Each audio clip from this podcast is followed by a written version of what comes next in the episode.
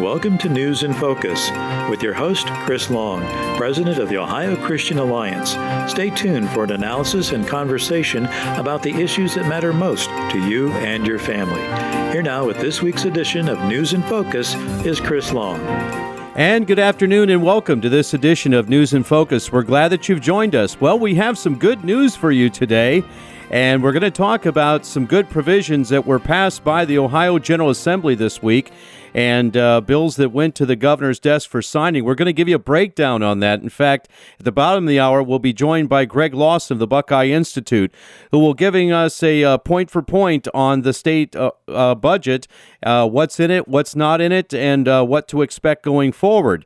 But some good news we want to share with you. Of course, today is June 30th. We actually uh, do the program on Wednesday, and then it's played throughout the week. So uh, today is June 30th. It's 2021. Today was to be the deadline in which the D Day Prayer Project or the D Day Prayer had to be added to the World War II memorial in Washington, D.C. As we've told you in times past, there was a deadline to the legislation that we got passed and signed into law.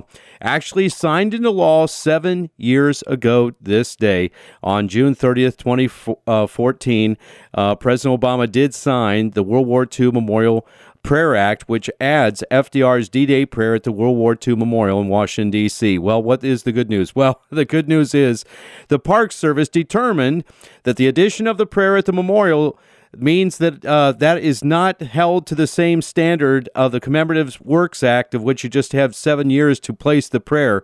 So that gave us the time we needed to complete it. So, uh, really, next year at this time, we will be talking about the prayer in the ground because by next June of 2022, it's going to be dedicated. The final plans. Uh, the funding's been secured for the most part. There's still opportunity for additional costs uh, for the project. If you want to make a donation, go to ddayprayerproject.org. Uh, some additional costs have come up, but we're talking about the final plans, construction by later this year in 2021, and dedication on June 6th of 2022. So we want to thank God for that. And it's been a long time coming, but you know, be patient because that's how the promises are obtained. I'm reading from Psalm 107 and verse 8. It says, Oh, that men would praise the Lord for his goodness and for his wonderful works to the children of men. And so we want to thank God for the, the answer to many prayers to get that prayer added at the World War II Memorial in Washington, D.C all 515 words of President FDR's D Day prayer. If you want to learn more about that project, you can go to ddayprayerproject.org and we'll be giving you more updates and having some special guests on to talk about that and giving you updates too to join us next June for the dedication of the prayer. And also, there will be opportunities with Bill Federer and with Dave Barton and other historians, tours in Washington. Uh, we're really looking forward to it, teaching our young people about our American history and uh, our American government. That's what we're about at the Ohio Christian Alliance. Well, we're going to go to a news clip that came out from the State House News Bureau about vaccines. Another good news is a provision was put in by State Senator Andy Brenner. He's with us on the phone. We'll get to him in just a minute. But let's go to this report from the State House News Bureau. Ohio's public schools and universities won't be able to require their students or employees to be vaccinated against COVID 19 if Governor Mike DeWine signs a bill passed by the Ohio legislature last night. The bill bans public schools and universities from requiring vaccines that haven't been fully approved by the Food and Drug Administration. All COVID 19 vaccines in the U.S. have been given emergency but not full approval. And while they've been rigorously tested with very high effectiveness rates, Republican Senator Andrew Brenner said some parents are not comfortable with those shots. This is about personal rights, but it's also about making sure that our students are protected and that parents are making the decisions, and college students are making the decisions about uh, their own personal rights. The amendment was attached to a bill that makes it easier for children of military families to enroll in schools. The bill wouldn't apply to private schools or public hospitals. Republicans voted for it and Democrats against it, as it did in the House when the COVID vaccine mandate was attached to a different bill. Jo Ingles at the Ohio Public Radio State House News Bureau. Well, we're talking about vaccines and we're talking about the government requiring vaccines. Look, if you've got the vaccine and that was your choice, you know, that's your choice. There are those, though, who, for medical reasons and personal choice, are uh, health reasons are not getting the vaccine. So there ought to be that option. No one should be required to take the vaccine, and we've been making that argument. Uh, and a lot of our folks have been saying to us at the Ohio Christian Alliance, we've been getting calls and saying, "Hey, I can't even get a religious exemption. I I can't take the vaccine. I'm not comfortable with the vaccine. There are reports about the vaccine, and so for whatever their personal reasons are, again, they they're not criticizing people that do take the vaccine." But they want the choice not to take the vaccine. And some people, for health reasons, aren't taking the vaccine. We're talking about the COVID nineteen vaccines. That's uh, basically Johnson and Johnson. Um, uh, there's Pfizer and Moderna. Uh, they were the ones who provided the early vaccine. It hasn't been fully approved by the FDA. We're still learning about the virus, and we're still learning about the vaccine isn't, you know, isn't for everybody, shall we say. With us on the phone is State Senator Andy Brenner, who put this uh, amended language into House Bill 244. Uh, again, people are really applauding this effort. They're just learning about it. And Andy, they're very thankful for what you and your colleagues were able to do. Welcome to the program. Well, thank you, uh, Chris, for that. And uh, yeah, I uh, I want to thank my colleagues, the Republican colleagues in both the House and the Senate, because uh, they agreed to the amendment. Um, and as was described uh, by State House News, the amendment is, is simple. It, it is essentially says you cannot discriminate uh, against uh, students in primary and secondary school or colleges that are all public uh, institutions uh, for whether you take a vaccine or not. And uh, we did put an exemption in there so that if you know you've got the Ohio State University or any other universities which are operating a hospital or healthcare facility, uh, those uh, students are in fact exempt from this law. Uh, I would have liked to have included everybody, but you know this this was a compromise, and this was a compromise that I think is a a very reasonable compromise, and it's one that I think going into the school year because we will be out of session for the next couple months. Uh, we will not have time to debate these uh, the, the, vaccine and and uh, the COVID nineteen vaccines and these bills. I felt that this was appropriate. I think my colleagues felt this was appropriate.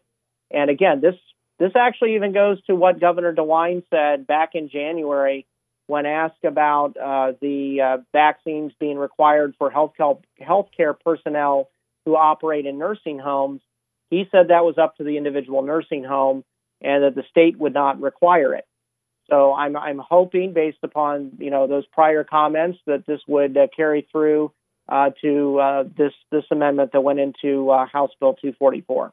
We're talking with State Senator Andrew Andrew Brenner, and uh, we're talking about the language that was passed this week in House Bill 244, and basically states that if you don't uh, want your child or your college student to get the vaccine, they are not required to get the vaccine. Uh, that passed both chambers. The bill should be signed by the governor sometime in the next 10 days. But the week began with other drama, and let's take a look at that. Here I'm reading from the Columbus Dispatch. Ohio House passes bill that would prevent employers from requiring COVID 19 vaccine. This is about everybody in general that their employer might say, well, to work here, you're going to have to get vaccinated. Well, again, Lots of people, for personal reasons and health reasons, are choosing not to get the vaccine. They may have already had COVID 19, believe that they're immune. They have the uh, immunities to uh, uh, COVID, and uh, there, there's no reason for them to get the, uh, the vaccine, in their view. And, you know, in fact, some physicians are uh, telling people, well, if you've had the, the sickness, maybe only get the booster shot. So even physicians are starting to draw back a little bit and saying, no, uh, look, you've got immunities. But uh, again, here comes some employers that are uh, beginning to force the issue. And we've gotten a lot of calls, uh, Senator, into our office about this issue. And so that amendment was put in a House bill but things changed in the Senate. Uh, it didn't pass both chambers. That was kind of left off the table for down the road, as they say. But again, you were very proactive, talking to your caucus, talking to your leadership, and got this very uh, important language uh, in there for young people and college age and K through 12. And again, lots of parents were concerned because they're seeing, hey, these kids aren't being affected by COVID 19 like the elderly and those with pre existing conditions. There's no need to rush to give these kids an truly an unproven vaccine. And you could say it's not been approved by the FDA. It was approved under emergency measures. If people have caution, I think uh, that we have freedom in this country, for Pete's sake. I mean, they should be able to opt out. Your thoughts? Absolutely. In fact, uh, in my floor speech, I pointed out the fact that there have been many heart uh, issues uh, with uh, young men uh, and, and, boys uh, who have had the vaccines, and it's causing issues there. the VAERS system, the Vaccine Adverse Event Reporting System, has, I think, 380,000 anomalies have been reported since January of this year from these vaccines. Wait, repeat that, that, please. What's that number? The Va- the VAERS system, the Vaccine Adverse Event Reporting System, which is uh, operated by the CDC, uh, has had 300 and approximately 80,000 uh, adverse events uh, to uh, vaccines uh, since the first of this year. there have been thousands of reported deaths from the vaccines reported to the VAERS system. Again, this is a self-reporting system that is uh, operated and managed by the Center of Disease Control. And what this is, this was put into place in the late 1980s to give liability immunity to the, the manufacturers of vaccine, uh, vaccines and pharmaceuticals. And since uh, 1990, there have been about 1.14 million adverse events. But since the first of the year, 300 and approximately 80,000 of them have occurred since January. So to me, this is still this is an experimental drug. Um, it may it may save millions of lives, and I'm not trying to dispute that. I think that if in, a, in the senior population in this state, which was also the population that had by far the most most deaths, in fact, the median age of death in the state of Ohio was 80. Um, I, I, think that you know for them it, the risks uh, of the outweigh uh, the benefits uh, for you know not getting the vaccine. So I think that they they they probably should get the vaccine. But for younger people, this is something that it's creating other anomalies, and their risk of death from COVID is almost zero. I'm looking at two articles this week, one from the Epoch Times and one from Reuters. Again, these are very reputable news sources. Here it says as of June 11th, more than 1,200 cases of myocarditis uh, have been reported to the U.S. Vaccine Adverse Event Reporting System, VAERS. Out of uh, about 300 million uh, mRNA vaccines does ad- administered. The cases appear to be notably higher in males in the week after the second vaccine dose. The CDC identifies 309 hospitalizations from heart inflammation in persons under the age of 30. Again, that goes back to the younger population, okay, of which 295 have been discharged. Here are the um, Here's another report from the Epoch Times. It says myocarditis higher than expected among male military members after second uh, mRNA COVID 19 vaccine dose. So, you know, these are studies that are coming out from re- uh, reputable sources, uh, Senator. I mean, this goes along your lines of theory, uh, thought here of caution. Absolutely. And, and if you take a look at our data, while any death is tragic, uh, the deaths uh, in Ohio uh, for anybody under the age of 30, there have only been uh, a handful of them.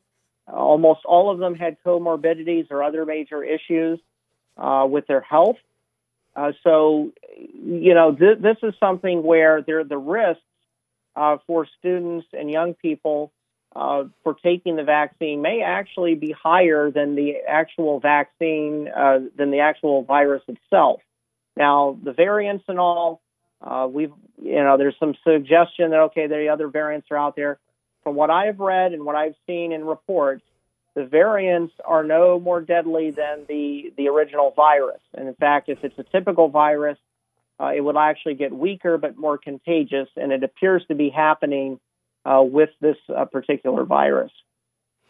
Well, again, uh, our people are calling the governor's office and telling them to, you know, keep uh, House Bill 244 the way it is. The the governor does have the power of the veto pen of a line item veto. He doesn't have to veto the whole bill. He can line item veto. We're asking the governor not to do that in in regards to this language. Again, very thought well thought out and uh, gives the types of exemptions for the medical uh, universities who are requiring uh, for their personnel to take the the um, the vaccine, but for the general public, for these students of college students and K through 12, it doesn't uh, include private schools, but it's public schools from K through 12, and that's high school through college uh, now do not are not required if this bill goes into law. And again, the governor has up to ten days to sign it. Uh, I can't see him vetoing this uh, language, uh, Senator, because again, like you said, he has stated all along he's not going to require vaccines. It, he, uh, it, you know, this would send the wrong signal from the administration if they were to do this. Your thoughts? I absolutely agree. I mean, in fact, uh, this passed both chambers. It was a partisan vote, but it passed the Senate 25 to 8 it passed the House 62 to 34. Uh, the House needs 60 votes to override a veto, and the Senate needs 20 votes to override a veto. So we have more than enough votes to override a veto. This was a very measured uh, uh amendment. It did not include private businesses, and I know many of your listeners uh, will definitely want to include everybody.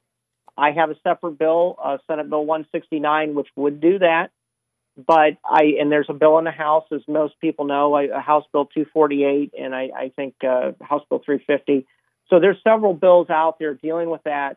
But from a timing standpoint, uh, was, this was a measured approach. Again, we did exclude the medical community uh, inside these universities. So to me, I feel like this is something that is is reasonable. It is something that needs to happen, and I would hope that the governor uh, signs the bill. Again, the vaccine is readily available for those who want the vaccine. Uh, I think that uh, we are reaching herd immunity. In fact, we looked uh, last week at the Ohio Department of Health numbers. In fact, uh, they're down to 26.8 cases per 100,000 residents. So we've gotten be- below even the governor's magic number uh, when the restrictions were lifted off earlier this month uh, with the face mask uh, mandates, social distancing, and all that. And people seem to be going out and uh, uh, getting the economy going and enjoying themselves and having a good time. I mean, it was the weather was in the 90s yesterday, Senator, and I went by one pool, a public pool area. They were shoulder to shoulder in there, uh, trying to stay uh, cool. But nobody, you know. So again, the infection rate is very low. Thank the Lord for that. Uh, but the, you know, why would we be facing this thing about forced vaccinations of our children? It doesn't make sense. They're the least vulnerable. I mean, even those of us who have gotten COVID and those younger members in our family, they didn't get it as as hard as the older population did. Okay, which is includes me, right? Yeah. Uh, so, uh, I mean, just to, to, look at the facts, even people can see the science themselves by their own experiences with COVID. Your thoughts? Uh, absolutely. I mean, the, the, data was very clear from the get go. Uh, the death count, again, I mean, almost all deaths, and I'm talking uh, 92, 93% of all deaths in the state of Ohio were over the age of 60 and under the age of uh, 30. Uh, basically, it was statistically zero. Um, there were, uh, you know, a few dozen deaths uh, underneath underneath the age of 30, but I, the risks here, uh, you know, students can get it and, and they're going to survive it. Uh, this isn't something they should be worried about. But I think this should also put the minds at ease of parents and families knowing that the government is going to mandate something on them. And there's definitely concerns. I've been getting uh, emails and, and information that some school districts were contemplating uh, requiring vaccine of uh, COVID vaccines uh, this fall. And uh, this is something that is, is definitely a, a concern, especially uh, given the fact that if you're under the age of 12, you're not allowed to be given a vaccine because there just isn't enough data there. Uh, so even the age group of, of 12 to 20 or, or younger adults who are in college, I, I think this is something that, you know, we need to have it in place. Uh, if anything, to send the signal that it is up to individual responsibility and it is up to individuals to make those decisions and families. Uh, and it isn't going to be the government mandating or telling them that they have to do it to participate in a sport or they have to do it to uh, to go enroll in, in a public school. Well, and again, we would be remiss if we weren't talking about some of the stories that are out there. Uh, there are girls who have become infertile after getting the vaccine. There are uh, people who have died uh, after getting the vaccine. Uh, there's been, uh, like you said, a number of anomalies. I've talked to people personally, again, uh, non disclosed, those are health issues, but uh, who have had problems with the second dose of the vaccine. You know, not what you would call your just normal discomfort and maybe some symptoms of the sickness of COVID, but other problems. And so, again, all this is very new. It's not been fully proven or vetted by the Food and Drug Administration. It hasn't received um, its um, uh, approval yet. And so, again, we should be proceeding with caution at this point. And again, since the infection rate is so low, we're, we're building herd immunity. But like you said, Senator, there were those on the liberal left, quite honestly, that were pushing that kids, all everybody's needs to get vaccinated. It's like, wait, and, and, they're so autocratic about their way and what they want to do it. I tell you, I got some very passionate calls into our office and said they're not going to do that to my child, you know, and they're reading the things out there and they're frightening stories, quite honestly, and uh, to think that somebody would put their child's life at risk by forcing the vaccination uh, was just causing a lot of people to blow their tops. Again, let's hope that the governor does the right thing, allows this language to to stay in, or I think this thing's just going to keep. Well, let's just put it this way: there'll be a firestorm brewing uh, because parents will not sit down for that. Your thoughts? I absolutely agree, and in fact, the parallel here is the left, who is always saying on abortion that it is my body, my choice, even though it's clearly a fetus and a baby. Uh, they were absolutely pushing that we should be allowed to essentially force vaccinations. I mean, this this has just been a bizarre uh, discussion and uh, but no, I, I think uh, that the governor would be in the right to sign the bill into law. Um, again, most people they they have the opportunity to take the vaccinations. Uh, there's plenty of vaccines out there, uh, so they should be allowed to make that decision, especially given the fact that this is an experimental vaccine. And again, this does not touch any of the approved vaccines that have been approved by the FDA for mumps or polio. All of those are, are, are approved. Uh, that this amendment does not do anything to touch any of those types of vaccinations. And I know there's some people that would like th- those included as well, but this was a very measured approach.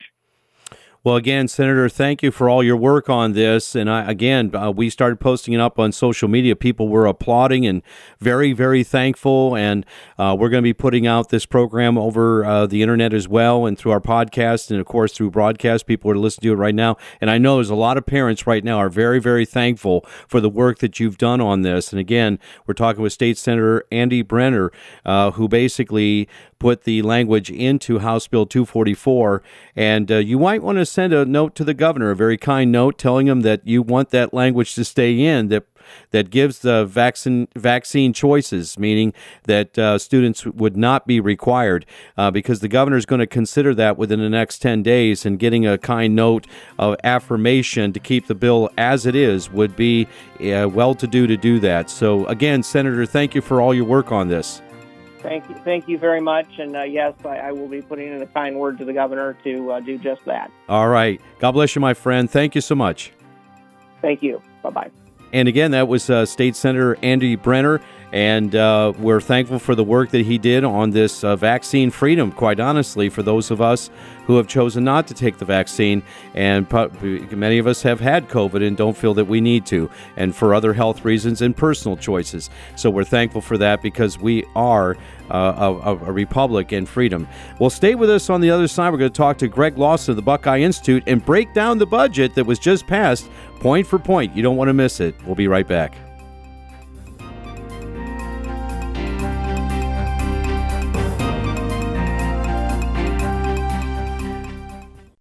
Almighty God, our sons, pride of our nation, this day have set upon a mighty endeavor, a struggle to preserve our republic, our religion, and our civilization, and to set free a suffering humanity. And the soldiers who stormed the beaches of Normandy and the Allied liberation of Europe. On D Day, all those warriors set out on their mission President Franklin Delano Roosevelt led our nation in prayer. The D Day Prayer Project is an effort to add FDR's D Day prayer in its entirety at the World War II Memorial in Washington, D.C. This wonderful historical presidential prayer will be a lasting tribute to our World War II veterans.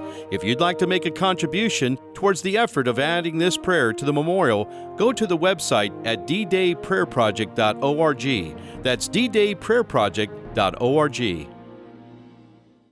I'm Johnette Cruz, and I'm a busy mom. Then a friend told me about TrustBlueReview.com, a new website powered by the Christian Blue Network. She uses it to find trusted Christian owned businesses. I checked it out, read the helpful reviews, and found a great family dentist. Now I use Trust Blue Review for all my family's needs. For peace of mind, do what I did. Visit TrustBlueReview.com or download their free mobile app from your app store today.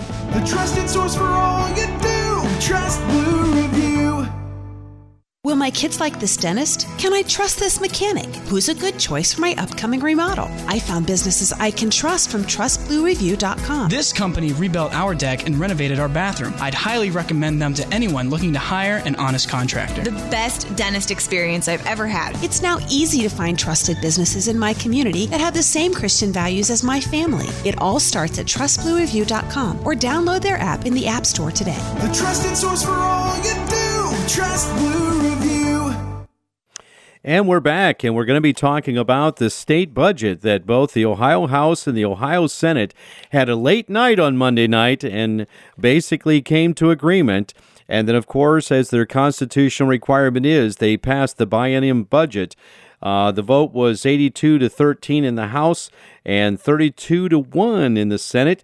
And we're going to talk with the. Um, uh, all the expenditures that were in this budget, it was uh, $75 billion over the next two years, and uh, it includes a number of things, including school funding. With us on the phone is Greg Lawson. He is Senior Fellow uh, Researcher at the uh, Buckeye Institute, and he is man on the scene there in Columbus uh, for all this to give us a breakdown. Greg, welcome to the program. Hi, great to be on as always, Chris. Well, thank you, Greg. And again, thank you for your fine work there at the Buckeye Institute and all that you do.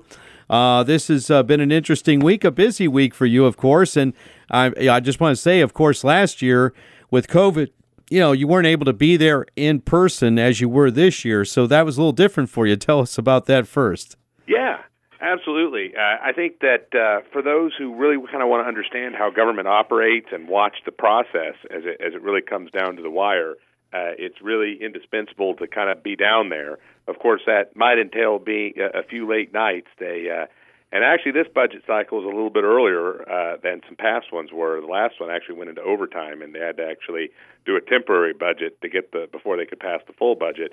But this one, they they got done uh, basically on time, but it was still late night uh, on Monday night as the House and Senate were report, uh, voting on what they call the conference report, which is the final version of the budget that is sort of ironed out between uh, the two chambers and a lot of times has some some working you know the governor usually has some influence and is discussing what's going on there so that in general they try to to, pass something that has uh, as few line item vetoes as possible because the governor here in Ohio can line item veto provisions in in a legislation that has spending in it. And of course the budget has a lot of spending. And actually I'll point out the the actual budget it's interesting there's there's two ways of looking at the budget. There's there's what they call the general revenue budget which is when you think of all the state taxes that come in like income tax and sales tax predominantly and a, and a couple of business taxes as well.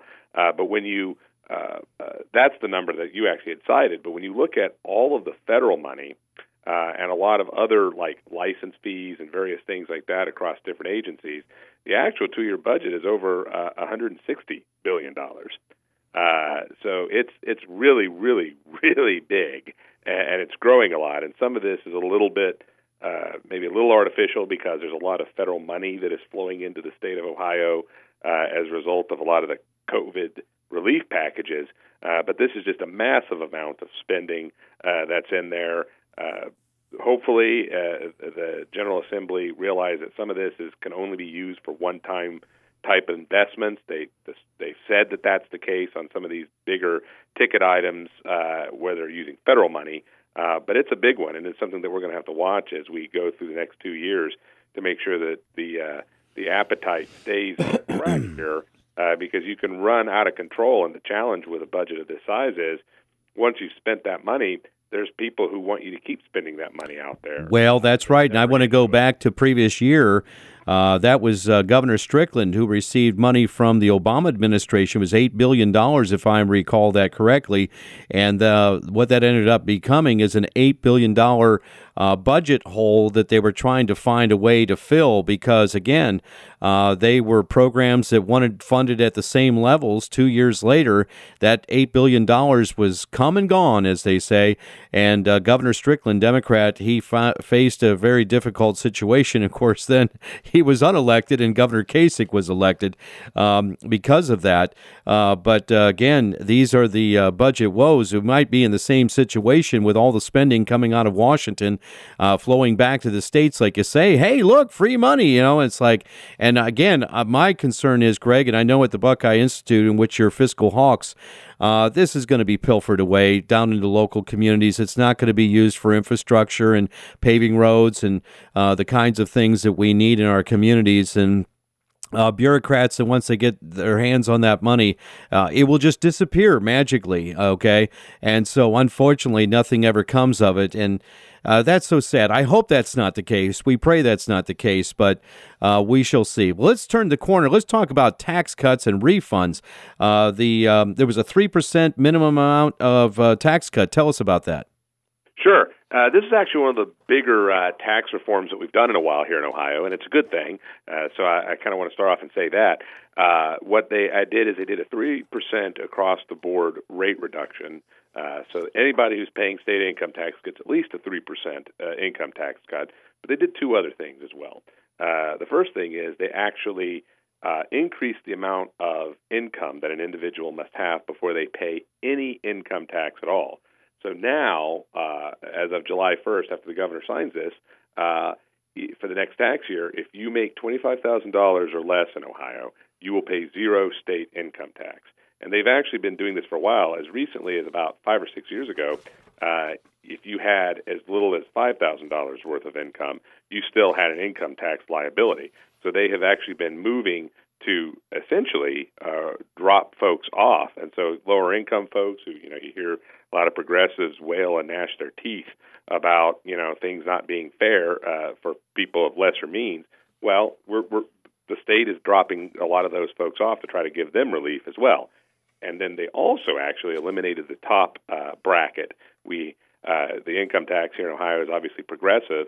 Again, about 10 years ago, we had nine different brackets uh, that had a higher rate as you went up in the brackets, and they've been eliminating some of these brackets over time, both at now the top end and at the bottom end.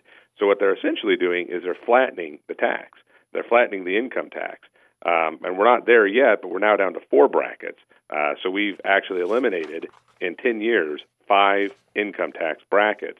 Uh, which makes things a lot more sim- simple for compliance purposes, uh, and it also makes things fairer uh, for everybody who is uh, still, uh, you know, subject to the income tax. So this I, is actually a really big step, uh, and legislatures legislators uh, across the board here deserve credit for, for doing that. When I look at the twenty-five thousand dollar a year and below, I'm thinking of those on fixed income, and like you said, uh, those on uh, meager incomes. But I'm also thinking about our elderly, and one of the things that came up on the floor discussion was the homestead uh, tax exemption.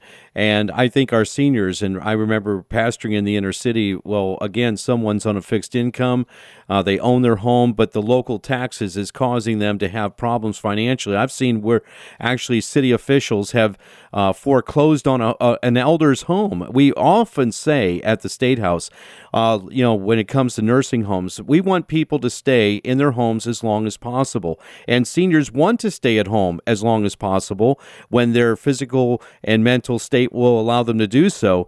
But yet, the you know this homestead exemption tax, and I know some of the Democrats were pushing; they'd like to see that uh, push broader. But one representative said our state auditor is looking right now where well, there's people that take advantage of the current uh, situation of the homestead exemption tax, and that is um, they if you own in one case a guy owned two homes. Well it's like that's not the picture of an elderly person that has their own home and you know on a meager income. If you have two homes then you're you're fudging the system. And that's the problem. There's always people that look to cheat.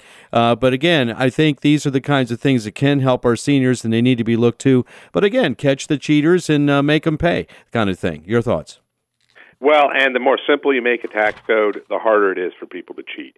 The the way you know scofflaws and scoundrels hide behind complexity. So the more complex you have a tax code, the more brackets are, the more different ways that you define income and can can and, and frankly the different kinds of tax uh, breaks that are available uh, can be uh, misused. I mean, that oftentimes there's you know a good purpose behind them. Uh, but then what you find is that people do the things that you were just describing, Chris. And uh, this is why we've long been a fan of getting rid of tax loopholes and simplifying and lowering the rates for everybody so that you have a simple tax that does what it needs to do for the core services that government should be doing, uh, but not doing a lot more than that, but doing what they should be doing. And then uh, not giving all of these different avenues to folks to be able to find clever ways to essentially either cheat the system literally by breaking the law, or uh, sometimes they may not technically be breaking the law, but they're essentially violating the spirit of the law and the spirit of fair fair play. And we don't want that to happen. So the flatter that you can have your taxes, the simpler they can be, the less opportunity there is for bad actors to sort of manipulate the system. And then really everybody who's playing by the rules ultimately have to pay more because those people are not paying their fair share, and then everybody who still who who isn't doing that ends up having to pay proportionately more to, to compensate for that, and that's just not right. Cheaters, that's right. Cheaters always make it worse for everybody. Let's talk to something that's uh, directly in the Buckeye uh, Institute's wheelhouse, and that's about municipal income taxes. Uh, um, this is, of course, this last year where a lot of people worked from home, but yet the you know so since they were working from home normally so if you, you your employers in an, you you're employed in another city you paid a portion of your income tax there. But if you worked from home all during covid and many more people businesses are now saying you know what? We'd like you to stay at home working. Uh, we don't need you back at the office.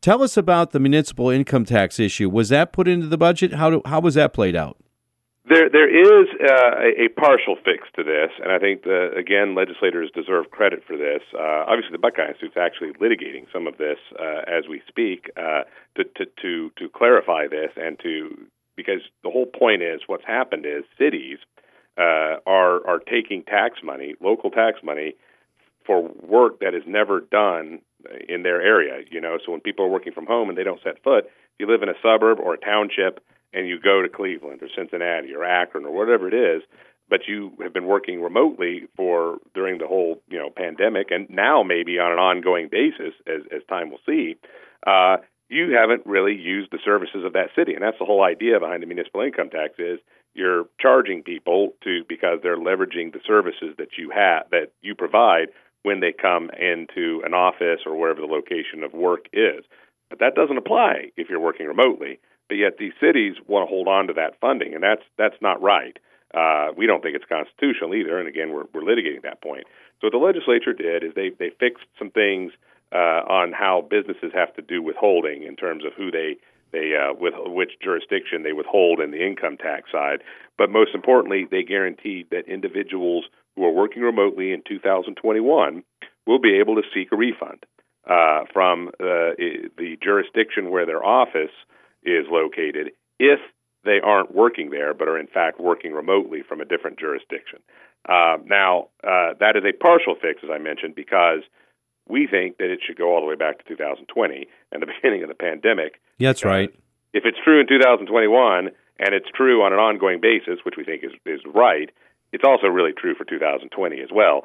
Um, the General Assembly decided uh, uh, to be silent on that question and my sense is that uh, whether it's our litigation or whatnot, uh, that is something that is going to have to be decided by the courts as to what happens for the 2000 tax year 2020. But I will give the legislators again credit. They recognize that you can't keep doing that. You can't keep having cities reaching into people's wallets. Uh, to quote unquote pay for services that they in fact aren't rendering for that taxpayer. Yeah, that's right. That's exactly right. Okay, let's turn to school funding now because there was a big overhaul in school funding. Give us a breakdown on that. Yeah, and actually, I'll say there's there's also a really one of the best highlights of the budget is the school choice provisions uh, for everybody who is uh, been able to take advantage of uh, one of the scholarship programs that are out there, like the Ed Choice program. Uh, this budget is uh, probably, if not the best budget for school choice that I've ever seen. It certainly uh, ranks in the top two, uh, and and I actually would have to say it's pretty darn close to number one. Uh, they did a lot of great work on school choice. They created an education savings account for the first time in Ohio history. So, from a school choice standpoint, for families that are looking at uh, different options, the right option for their their individual students, especially students who've suffered an incredible amount of education disruption over the last year, uh, this is a, a budget that has a lot uh, uh, to commend uh, in it. Now, the school funding piece itself, which deals with the state share of how you spend for public uh, public uh, schools, uh, was a very big. Uh, in fact, it was the largest uh, point of contention between the House of Representatives and the state Senate. Um, House Speaker uh, Bob Cupp has been working in the education policy really for years, even back before he was in the House because uh, he used to be a state senator uh, uh, 20 years ago, and he was working on stuff back then. So he's really had a real passion for this, and he had been working with a lot of different uh, groups, mostly public school uh, groups, uh, to develop a funding plan that uh, they perceive as as more fair and correct, and that would forever dispel any concerns regarding the uh, constitution, the state constitutionality of school funding. Um, so they had a proposal. Uh, I will say that some of the things in that proposal I caused us to have some concerns regarding long-term costs to the state. Um, the Senate had some of the same concerns that we at the Buckeye Institute had, and, and they they made substantial changes to the funding. Ultimately, it went back to the House proposal, but is limited to two years right now. So it's going to be for the next school year, basically. Uh, but they're going to have to revisit this again, uh, likely in the next budget and see if this is something that they they think is going to be sustainable in the long run. I'll be candid; we have some real concerns here at the Buckeye Institute about that, uh, and I think we're going to be looking into sort of looking in the long run to see how the funding formula uh, works. Uh, there's school funding is one of the most painfully complicated things in state government. Uh, there are not a ton of people who really fully understand it because you're dealing with uh, state taxes, you're dealing with local taxes, you're dealing with the interplay of both of those two things and how local control interacts with what the state does. So it's really, really complicated. Um, at the end of the day, the, the state's going to spend quite a bit more more money uh, uh, in, in in schools here over the next couple of years, uh, which is you know there's a lot of debate about how you're doing that. I think there are some things in the funding formula that it gets right. Uh, but I do have some concerns that it could be something that could cost the state an awful lot more money than people fully appreciate at present. So it is a work. I would characterize it as something that is going to have to be a work in progress as we look to not so much the next school year, but as we look to school years beyond that. I think we're going to have to be very, very careful about it. How far are we from uh, away are we from where the money follows the child? Uh, you know, different programs. Some have called it the backpack pro, uh, project, uh, where you know the the student gets funded, and then they can make the choice of where they want to take their funding to be. So, so really, that's ultimate school choice. Uh, that didn't get done, obviously. Where, where, how far are we away from that type of uh, full school choice options in Ohio? Well, I will say that this budget, especially with how they did some of the things with the existing school choice programs, uh, I would say that we are closer, but closer is a very relative thing. It, it, it, we're a long ways off, and and part of the reason why is because it is an extremely complicated issue. Um, you know, essentially, the state spends a very different amount in different school districts depending on the nature of the individual school district. If you're a very wealthy school district with a lot of property wealth and you have high income taxpayers that live in the jurisdiction, the state doesn't actually spend nearly as much per pupil in that district as they do in uh, more uh, economically disadvantaged districts. Uh, essentially, the state plays Robin Hood, where it pays more to the poorer districts and, and less to the to the wealthier districts. Uh, and uh, in order for it to pay the same amount across different jurisdictions or to pay the same amount on a per student basis, uh, you would have to do a lot of things very differently uh, than we do now in terms of how we break up and, and sort of have this um, state and local kind of partnership. You'd have to really change that in a very deep, fundamental way. So it is extremely complicated because really you'd be looking at do we do, do you access local taxes then at the same time uh, as you do the state spending. So it's something that we're working on at the Buckeye Institute, getting us ever closer to that. As you see expansions of school choice programs and you see more opportunities for larger numbers of students to avail themselves of it. For example, uh, they got uh, there was a 60,000 cap on the Ed Choice program in, in Ohio, which is the largest voucher program in Ohio. Well, that cap has been eliminated in this budget. Um, now are still some income uh, or yeah income eligibility standards, so it's not a universal voucher. Were those changed at all? The uh, income eligibility standards were they changed or altered at all? There were a few tweaks to that, uh, but there are, uh, and I'd have to actually go back and see exactly what those are. Uh, so there were a few tweaks that made it a little bit broader on the eligibility. But to be clear, it's not universal. So it's not like a backpack or the money following the student idea. It's it's it's moving in that direction. There's a larger number of students that would be able to avail themselves of vouchers now, and again, they got rid of the caps. So that's when I say we're moving in that direction. This budget does do that, uh, but it is still uh, uh, because you have some of those criteria that is still in place. It's not universal, and we're going to have to work for for a while to sort of navigate again. How do we navigate the local issues, the local tax dollars that that still are a large share of education spending in the state along with the state dollars. Okay, turning another corner real quick. Uh, the pro life prov- provisions in the bill, explain those. Yeah, there was a number of things. We're continuing. I know that uh, there's a lot of folks who are looking to to continue to make sure that these the providers aren't able to to just uh, sort of turn into these mills. And there's been continuing work uh, to to put appropriate, uh, I think, oversight and restrictions on these type of facilities. There's actually a lot of groups out there that uh, are unfortunately on the other side of the equation here who are uh, being very vocal, and I know are trying to put. And I don't think this is going to happen, but I know there was a you know to try to get the governor to line item veto some of those. I would be utterly shocked if that happens, uh, uh, given the governor's positions on those over the years. Uh, but I know that it's caused some consternation on that side of things. But there's there's been some there's definitely movement in that direction and some more positive stuff. You'll see that uh, occasionally enter into into the budget here. With uh, they've done this, I think, some uh, dealing with uh, the kind of uh, rights you have to have to transport patients and things like that to make sure that you're doing it safely. But it effectively makes sure that people it, it makes it more difficult uh, for for certain types of providers to be able to continue doing that. One of the things I that forgot to mention one thing in the budget that I, I actually know that you're really interested in, Chris, and so it, it, uh, workforce development there are some really good provisions that actually got put into the budget. Yes. Uh, on on uh, being able to expand nursing bachelor's programs to community colleges, which have uh, you know there's community colleges, many community colleges in the state, and in some places there are nursing shortages and things like that. Um, not everywhere in, in, in Ohio. There's some places that are okay, but in those areas that aren't don't do have that, there's community colleges close by that can actually meet some of the demand that's there. So for the first time, community colleges will be able to uh, craft the program and, and be authorized to be able to offer bachelor's programs for that. That's a good thing. And there's also a great program that is being funded in the budget called a Second Chance Voucher. This is actually State Senator uh, Cirino, uh, brainchild, and he's done extremely good work on this. And so I, I really want to give him praise because this will have some funding that's available to folks who have some college, but they never completed. And there's over a million of these folks. Oh yeah, that's right.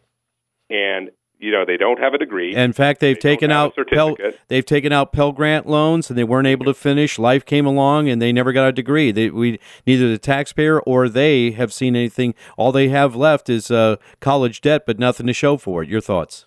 And uh, which is a terrible situation for folks to be in and especially because you know we, we, we still have a lot of there's lots of job opportunities in Ohio, but some of them need certifications. Not even a, not necessarily even a degree, but you need to have certain kind of specifications and go through a program to make sure that you have what you need to go to some of the in-demand jobs that are available. This program, uh, which is now funded, it was actually a separate piece of legislation, uh, but they took uh, some of those provisions and put it into the budget, and so it's going to help some of these students. It's it, right now it's going to start small, but I think that if it shows success, they'll be able to uh, put more into this and make it be available to more and more of these students, so that we can get them what they were initially hoping to get when they took out all that loans, and now you'll get that certificate, or you know maybe a degree if that's the pathway that is the right path that an individual chooses. But I think this is extremely important so that we can make sure that we're we're getting the, the skills into the hands of individual workers and individual people, uh, and we're doing it in a way that uh, is not going to put them into any more of a dire financial strait than they've already been put in. So I think this is something that is also a really positive thing. Uh, it, it's not going to solve all of those problems uh, uh, yet, but it's another step of the way, and I think that that's another reason why uh, this budget, in a lot of ways, has an awful lot of good policy in it. Um, obviously, we're concerned about the spending, but the, I think the general takeaway is this is a re- good policy budget uh, but we need to be very careful about our long term spending. We're talking with Greg Lawson of the Buckeye Institute. We just got about a minute to wrap up, Greg. One of the things that wasn't in the budget that was being floated around as a promise was to deal with critical race theory in the Ohio classroom. From what I'm hearing you tell me, uh, that no language was put in that would prohibit critical race theory in the Ohio classroom. Is that correct? Not in the budget. There are several bills that are percolating. Uh, I know there's at least two separate pieces of legislation in the House. I don't have the bill numbers off the top of my head, but uh, Representative Don Jones and uh, also Representatives Grendell and Representatives Arthur Fowler have bills that have been getting hearings. Now we're in the summer break now, so you're kind of in a situation where the legislature is not going to be back until September. But my, uh, from my understanding, they're going to be doing much more discussion on those bills when they return in the fall. Uh, so it's not in the budget, but there is ongoing legislation uh, dealing directly with that issue. And athletic sports betting, which of course we oppose, did not get uh, done in the budget. We're thankful for that. And, uh, you know, the uh, number of other uh, public policy organizations opposed expansion of gambling, and so we were glad that that didn't get done. Greg, give us the website for a Buckeye Institute for people to follow you. Yeah, it's uh, just uh, www.buckeyeinstitute.org. Thank you, Greg, so much. What a great review. And again, if you missed any of today's program, you can hear it in its entirety at ohioca.org. Thanks, Greg. God bless. Thank you.